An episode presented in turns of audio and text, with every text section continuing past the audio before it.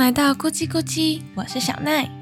今天要分享的建筑是位在台中市神冈区的市定三级古迹社口林宅代夫地。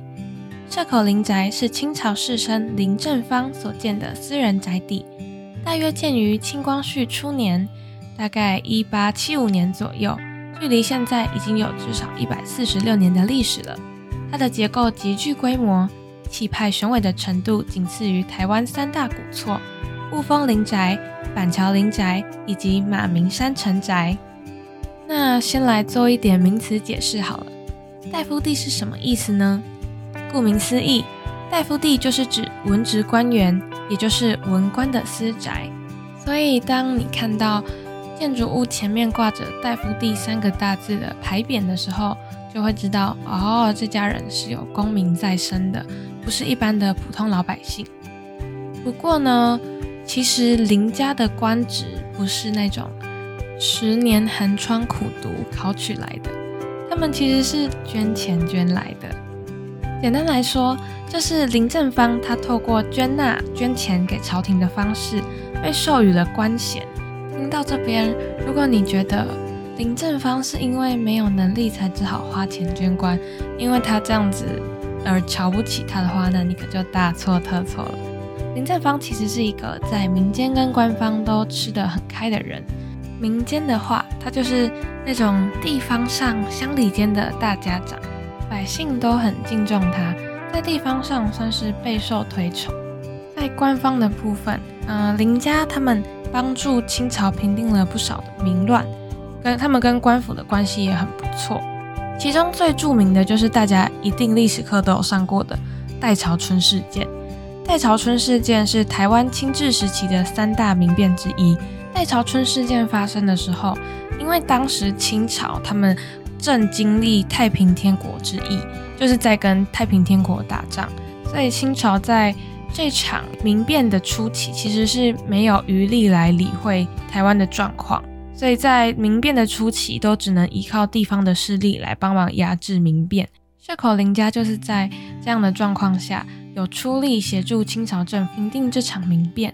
林正芳在光绪年间，甚至被当时的台湾巡抚刘铭传派任为保良局的局长。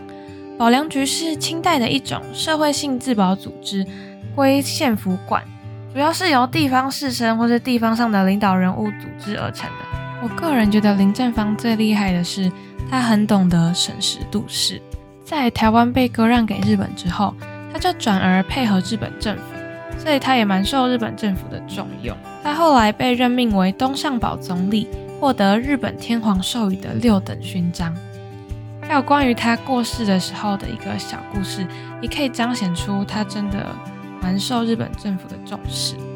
当时他过世的时候，刚好台湾当时的民政长官后藤新平在附近巡视。后藤新平一接到林正方过世的消息，他就立刻写了一封慰问信送到林家去。那封慰问信的内容还有刻在林正方他坟墓之前前面的牌坊上面纪念。想象一下，这个状况放到现代，就好像你过世的时候，蔡英文立刻写了一封慰问信送到你家。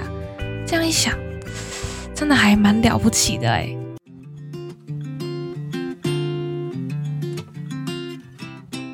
以上可以感受到林正方是多么有重量的角色了吧？那么由他建成的社口林宅大夫地到底有什么特别的地方呢？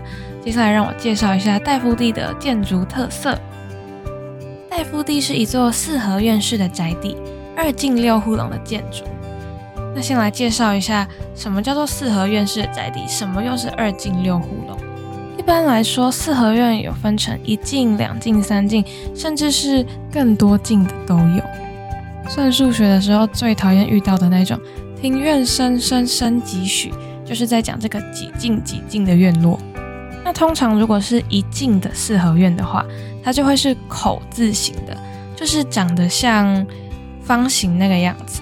那如果是像社口大夫地这种，它是二进的宅邸，那它就会是。日字形的太阳的那个日，如果是三进的宅邸，它就会是木字形的眼睛的那个木，以此类推。那到底什么是一进、两进、三进呢？其实这个进就是有点像院落的意思。通常在那种大宅院当中，第一进会是门屋，第二进是厅堂，第三进或是更后面就是妇女或眷属的闺房，或是主人他们自己的房间。一般人不能随便进去，所以才会说大门不出，二门不迈。因为一般人不能随便进到里面的内院，那内院的眷属其实也不能随便出来抛头露面。那这所谓的大门，指的就会是第一进的那个最外面的那一扇门。那二门不迈的二门呢，则是厅堂的那一扇门。所以古代的女生真的过得很辛苦，她们就是被关在深深的庭院里面，没有什么机会能离开家看看外面的世界。好，那讲完四合院跟二进了，那护龙又是什么呢？护龙其实就是在主房旁边两侧的那些厢房，就会是护龙。刚刚说大夫地有六护龙嘛，六护龙不是最一开始在建的时候就已经盖好的，是后来因为人口增加，他们林家是大家族都住在一起，人口增加之后才又再盖起来。不过大部分都已经毁损了，因为各种天灾的关系，就已经。现在就是没有六户龙这么多了。那如果要进去大夫地呢？不是像一般四合院那样，大门打开进去就可以立刻看到第一进的院落。它比较特别，因为它的出入口其实是在正厅左侧的门楼。从门楼进入戴夫地，首先映入眼帘的会是充满闽式风味的红色地砖。沿着这个头岗砌成的巷道往内走，会看见两道矮墙。而这两道矮墙具有防御的功能，据说上面还有冲孔，就是冲孔是墙壁上打了几个小洞，那就可以把枪支塞在那个洞里面，就可以抵御外面来的敌人。在门厅的院落前方就有一个半月池，墙内则是第一进的庭院跟主厅。刚说到半月池，半月池它可以说是一座复合式的多功能水池，除了养鱼、防火、灌溉的功能之外，在风水上，它也具有吉祥的意思。俗话说“风生水起，好运来；见水生财”。以前的人们比较相信风水嘛，他们都会希望自己家可以拥有背山面水的好格局。不过，毕竟很难改变河流的流向，让自己家真的是可以。我家门前有小河，后面有山坡，所以人们就挖了半月池来替代这个水。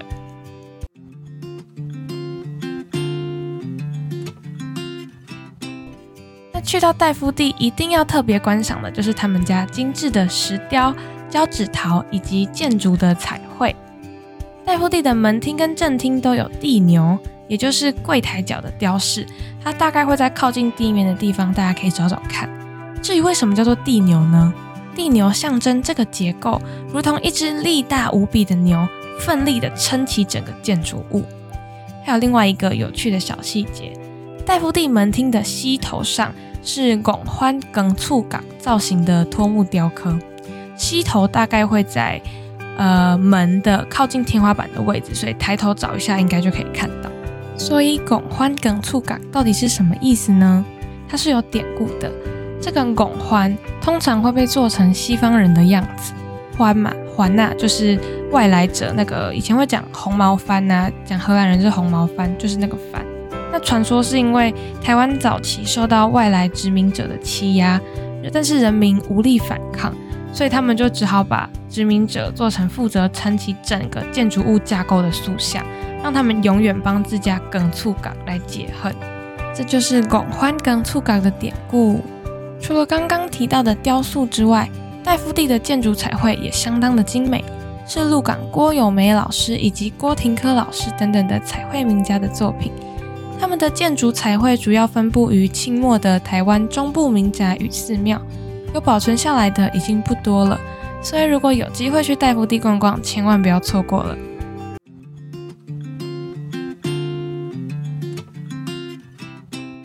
最后的最后，分享一个跟太阳饼的身世有关系的小故事。说到台中的名产，大家第一个想到的一定会是太阳饼。但是却很少人知道，太阳饼其实是出自社口林家的灶咖哦。